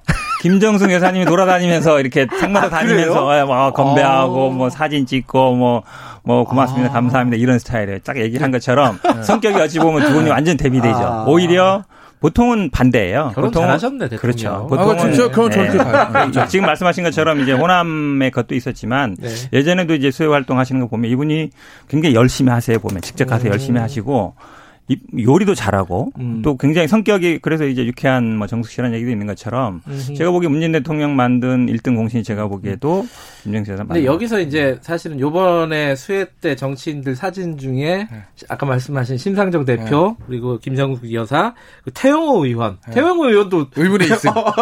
네. 의문은 아니죠. 네. 열심히 했는데. 아니 근데 네, 그렇죠 열심히 하시죠. 근데 어쨌든 근데 이게 정치인들이 이런 수해 현장 가고 이런 걸 되게 좀 뭐랄까 비판적으로 보는 시각도 있는데 저는 개인적으로는 네. 할수 있다고 보고 네. 그런 게 사람들한테 뭐 자원봉사나 이런 거 네. 동의할 수도 있다고 봐요. 근데 예전과는 방식이 좀 달라야 된다. 네. 그 요번 요번 이런 네. 여러 가지 사건들 보시면서 어떤 생각이 드셨는지 한 말씀만 듣죠. 보기엔 시대가 완전 바뀌었어요. 저도 네. 뭐 그제 이제 남원 갔다 왔거든요. 하루 종일 아침에 일찍 가다 이제 오후에 저녁 아, 올라가는 봉사 활동 하셨어요? 갔었죠. 아. 같이 이제 우리 당 대표 후보들 다 갔으니까 같이 어. 따라갔죠. 근데 이제 국민들의 시선이 완전히 바뀌었어요. 예. 전처럼 물론 딱 가면은 뭐 사진 찍고 뭐 언론들 많이 왔으니까 네. 카메라 돌아가고 하지만 보통 예전 같으면은 끝나면 이제 거기서 뭐 참 먹고 이렇게 가는 분위기였거든요. 지금은 안 그래요. 오히려 거기에 뭐 군인들도 와 있고 봉사자들도 와 있고 지역 주민들도 음. 있잖아요. 정치인들이 왔다고 해서 그분들을 굉장히 어렵게 대하거나 아니면 뭐 이제 가십시오. 절대 그렇지 않아요. 아, 이제 이리 좀 우리 집 좀 와서 이거 좀 하세요 이래요. 진짜로. 그러니까 이쪽으로 아, 와서 이렇게 가십시오 그러고 달라졌구나. 거기 운동 저 예. 운전하시는 분들이나 돕는 분들이 어 요만큼 해서 이, 이거 이거 이쪽으로 다 치워 주세요 이래요. 어, 진짜로. 그러니까 그렇구나. 아마 이제 그 예. 지역을 아마 조영 원내대표 어제 그제 간 같은데 하루 종일 일했다 그러잖아요. 그러니까 음. 다른 봉사자들이나 이런 사람들하고 크게 달리 대하지 않아요. 음. 그러니까 제가 보기에는 어, 정치인, 국회의원, 뭐, 당대표 이런 분들의 어떤 것들이 국민들이 보기에는 이젠 뭐 음. 뭐 똑같은 자원봉사 온 사람 아니냐 이거예요. 음. 물론 이제 거기에 있는 관료들이라든지 네. 아니면 뭐 시장 뭐 뭐 국회의원, 군수 이런 분들은 이제 좀 다르죠. 아무래도 왜냐면 정당 수속 이러다 보니까 이제 대하는 게 있는데 일반 국민들의 시선이 제가 보기에 정치인은 보는 시선이 과거와 완전히 다르다. 알겠습니다. 네, 저희 마칠 시간 됐는데 할 말씀 있으세요? 저는 가서 봉사활동 열심히 건당 좋고 네. 그 와중에 사진 하나 찍을 수도 있죠. 그럼 저도 그렇게 생각해요. 네, 그죠. 근데 네. 하지 않아야 될 것. 네. 그 피해 상황 보고 받고 막 이런 거 있잖아요. 지도부. 아, 그건 안 했으면 좋겠어요. 브리핑, 네. 군수가 나와가지고 네. 막 하는 보면 거. 몰라? 네. 어려운 거? 그러니까 그런 거는 좀 안 했으면 좋겠다. 근데 네. 뭐 봉사하시는 거는 좋은 거죠. 일손이 부족한 이번 사건으로 정치인들도 정치권에도 이제 알았을 거예요. 아, 예전처럼 하면은 네. 큰일 나겠구나. 라는 생각이 들었을 겁니다. 사진을 찍으셔도 잘 찍으셔야 된다. 저, 정확한 타이밍. 그러다가 또 티나요. 아니, 뭐 티 났잖아요, 지금 누구는. 저 깨끗한 옷 사진. 여기까지 듣겠습니다. 고맙습니다. 예, 고맙습니다. 여의도 신호등 김태현 변호사 그리고 현근택 변호사 변호사였습니다. 김경래 최강시사 듣고 계신 지금 시각은 8시 49분입니다. 김경래 최강시사는 짧은 문자 50원, 긴 문자 100원인 문자번호 샵 9730 무료인 어플 콩으로 참여하실 수 있습니다. 유튜브 라이브로도 함께합니다. 뛰기는 내가 뛰어서 이겼는데 올라가는 국기는 일본 기구 또 국가도 또 일본 김미가 참 국내에서 이기고 지고 할 때는 과히 그렇게 생각이 없었던데 국제대회 가서 그 비로소 그 우승한 다음에 날아오면서 지금 들으신 목소리 기억 혹시 하시나요? 어, 내용을 들으면 아실 것 같습니다. 그 송기정 선수 어, 마라톤 영웅 1936년 베를린 올림픽 금메달 뭐 전설이죠. 어, 그리고 우리 일제강점기 때 국민들에게 희망을 줬던 그런 사건이기도 했고요. 자, 내일 광복절이잖아요. 어, 송기정 선수의 이제 선수라고 부르기가 연세가 많으셔갖고 또, 또 돌아가신 분이라서 어, 이준승 손자 외손자분이십니다. 이준승 송기정 기념재단 사무총장님 특별히 모셨습니다. 안녕하세요. 예, 안녕하십니까? 예. 어, 할아버님께서 돌아가신 게 2002년인가요? 예, 맞습니다. 예. 예. 어, 그럼 뭐 생전에 많이 지내셨을 것 같고. 예. 어떤 분이셨어요? 실제로 그 가족 간에서는? 예, 일단 뭐 그 굉장히 그 가정적이시라고 저는 생각을 하고 있고요. 그래요. 음. 예, 또 이제 그 할아버지는 제가 보는 입장에서는 자기 관리를 철저히 하시는 분이셨습니다. 음. 그러니까 할아버지가 평상시에도 베를린 올림픽 우승 사진을 갖고 다니셨는데 어. 어, 이때 이제 그 사람들이 사인을 요청을 하면은 우승 사진에다가 사인을 꼭 해주시는 겁니다. 아, 그래요? 근데 만약에 사진이 떨어졌을 경우에는 주소를 받아가지고 우편으로 보내주시는 이제 그런 아, 거죠. 팬 서비스가 굉장히 철저하셨군요. 요새 그렇죠. 얘기하면은. 그리고 어. 이제 뭐 매일 새벽에도 운동을 하셨고 아, 그다음에 이제 연세가 드셔서도요. 예, 그다음에 예. 자기 관리를 잘하셨다라는 게 그 할아버지의 그 유품이 지금 2만 5천 점 정도가 됩니다. 음흠. 어렸을 때는 외부, 외부 에서 편지가 오고 뭐 하면 이걸 스크랩북에 붙이고 우표를 이렇게 모으시고 그러셨는데 네. 왜 그러실까 이렇게 생각을 음. 했었습니다. 근데 지금 제가 손기정 기념관을 운영하다 보니까 네. 어, 그것이 그 큰 자산이고 음. 전시할 수 있는 그런 힘이 됐습니다. 예. 어, 저, 송기정 선수 그러면 다들 뭐 그때 그 베를린 올림픽에서 금메달 따고 일장기 지워지고 그 시상식 장면에서 어 그 고개를 푹 수그리고 있는 우승한 우승을 했음에도 불구하고 예, 예. 그런 모습을 다들 국민들께서 기억을 하고 계실 겁니다. 그때 당시 상황이나 심정이나 이런 것들을 직접 들으셨을 거 아니에요. 예. 뭐라고들 하셨어요? 그 송기정 선수께서는? 그러니까 좀 전에 그 육상에서 나왔었던 것처럼 네. 경쟁에서 일본 사람들하고 경쟁해서 그 대표 선수가 됐고 네. 또 최선을 다해서 올림픽에서 우승했는데 그 결과가 시상대에서 일장기가 올라가고 일본 국가가 연주되는 거는 이건 사실을 몰랐었던 시기입니다. 그러니까 우리나라가 아. 1936년에 올림픽 출전할 때까지 그 1932년에 한번 출전했었고 음.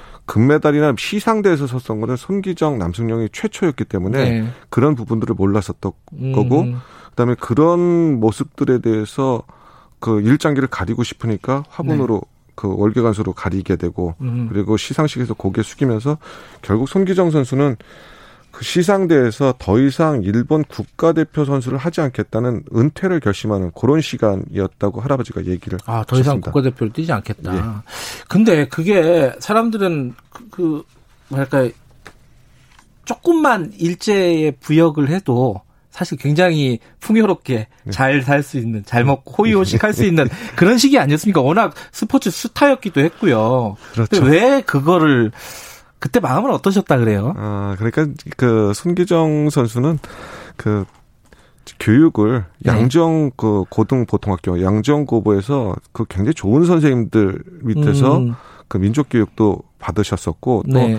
35년도에 한번 그 일본 그 일본 그 학교랑 예. 우리나라 숙명여고 숙명여고하고 농구 시합을 하는데 네. 거기서 그 굉장히 그 격렬하게 손기정 선수가 응원을 해서 어 일본 농구단에서 농구 시합을 중지시키고 문제 학상을 해가지고 정학을 주라고 무기정학을 주라고 아. 이제 그런 적이 있었던 게 있었습니다. 좀 그, 반골이시군요. 조금 그 일본 사람들하고 경쟁해서 무조건 이겨야 된다라고 생각하셨던 거죠. 예. 그 실제로 이제 훈련 기간이나 우리는 이제 금메달 딴 그 순간들만 기억하시는 분들이 많잖아요. 네. 근데 그 지난 했던 훈련 기간 그리고 예선 그그 그 이후에 이제 금메달 따고 난 이후에서도 그래서 좀 고초를 많이 겪으셨다고 들었어요. 어떤 어려움을 겪으셨어요? 그 뭐 고초라는 거는 그건 손기정 선수한테 주어진 숙명이었다고 생각을 합니다. 그러니까는 음. 베를린에서 이미 그 일본 사람이 아니다라고 하고 네. 그다음에 그 사인할 때도 코리아 코리안 그다음에 한글로 사인하고 뭐 이런 부분들은 일본 사람들 입장에서 지금도 이렇게 어 보시면은 네. 뭐 어느 부분하고 반대 의견하면 그 사람에 대해서 그 상당히 안 좋게 얘기하지만 네. 일제 강점이라는 시간에 그런 행동을 했던 거는 일본 사람들 입장에서는 굉장히 거슬렸던 거고요. 네. 그 36년도에 그 손기정 선수에 대한 이런 단상을 그 에비슨이라는 선교사 그 음. 그 재중원 그 원장을 하셨던 분이 이제 쓴 거에 보면 네. 베르네에서 손기정의 그 행동은 결국 그 일본 사람들한테 굉장히 거슬렸다. 음. 그다음에 그거에 대한 대가를 받을 수밖에 없었다. 음. 대신에 손기정의 그 행동을 그 대가를 받는 거로 인해서 조선 사람들은 자극 자각심을 더 가졌다. 뭐 이런 음. 얘기가 있습니다. 그 송기정 선수 관련해서 일본이 지금까지도 좀 왜곡하고 이런 부분들이 있다고요? 어떤 부분이에요? 예, 그 일본의 입장에서는 굉장히 부러운 거였거든요. 자기들이 하고 싶었었던 거를 음. 손기정이 만들 조선의 손기정이 만들어낸 건데. 네. 근데 이제 36년도에도 베를린에서 손기정 선수가 일본인이 아니라는 거를 밝혔었고 음. 또 어, 뭐 그런 부분들에서 손기정의 민족 정신을 일본에서도 인정을 했습니다. 네. 그러다 보니까 몇 년 전까지는 그 손기정 선수에 대해서 그 직접적으로 다루질 않았었는데 아. 근데 작년에 일본 방송 그 50부작 대하 드라마죠. 그 이다텐에서 육상화 쯔까다비를 맞추기 위해서 뭐 발을 재고 음. 또뭐 일본 사람들의 후, 지원해서 훈련하고 음. 또 일본인들이 응원해서 우승하는 뭐 이런 표현들은 아하. 사실과 다르게 왜곡한 어. 거라고 인상을 받았었는데 음.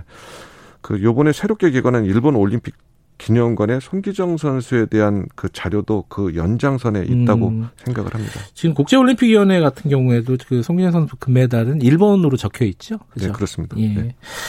자, 내일이 광복절인데 어, 짜, 시간이 많지가 않네요.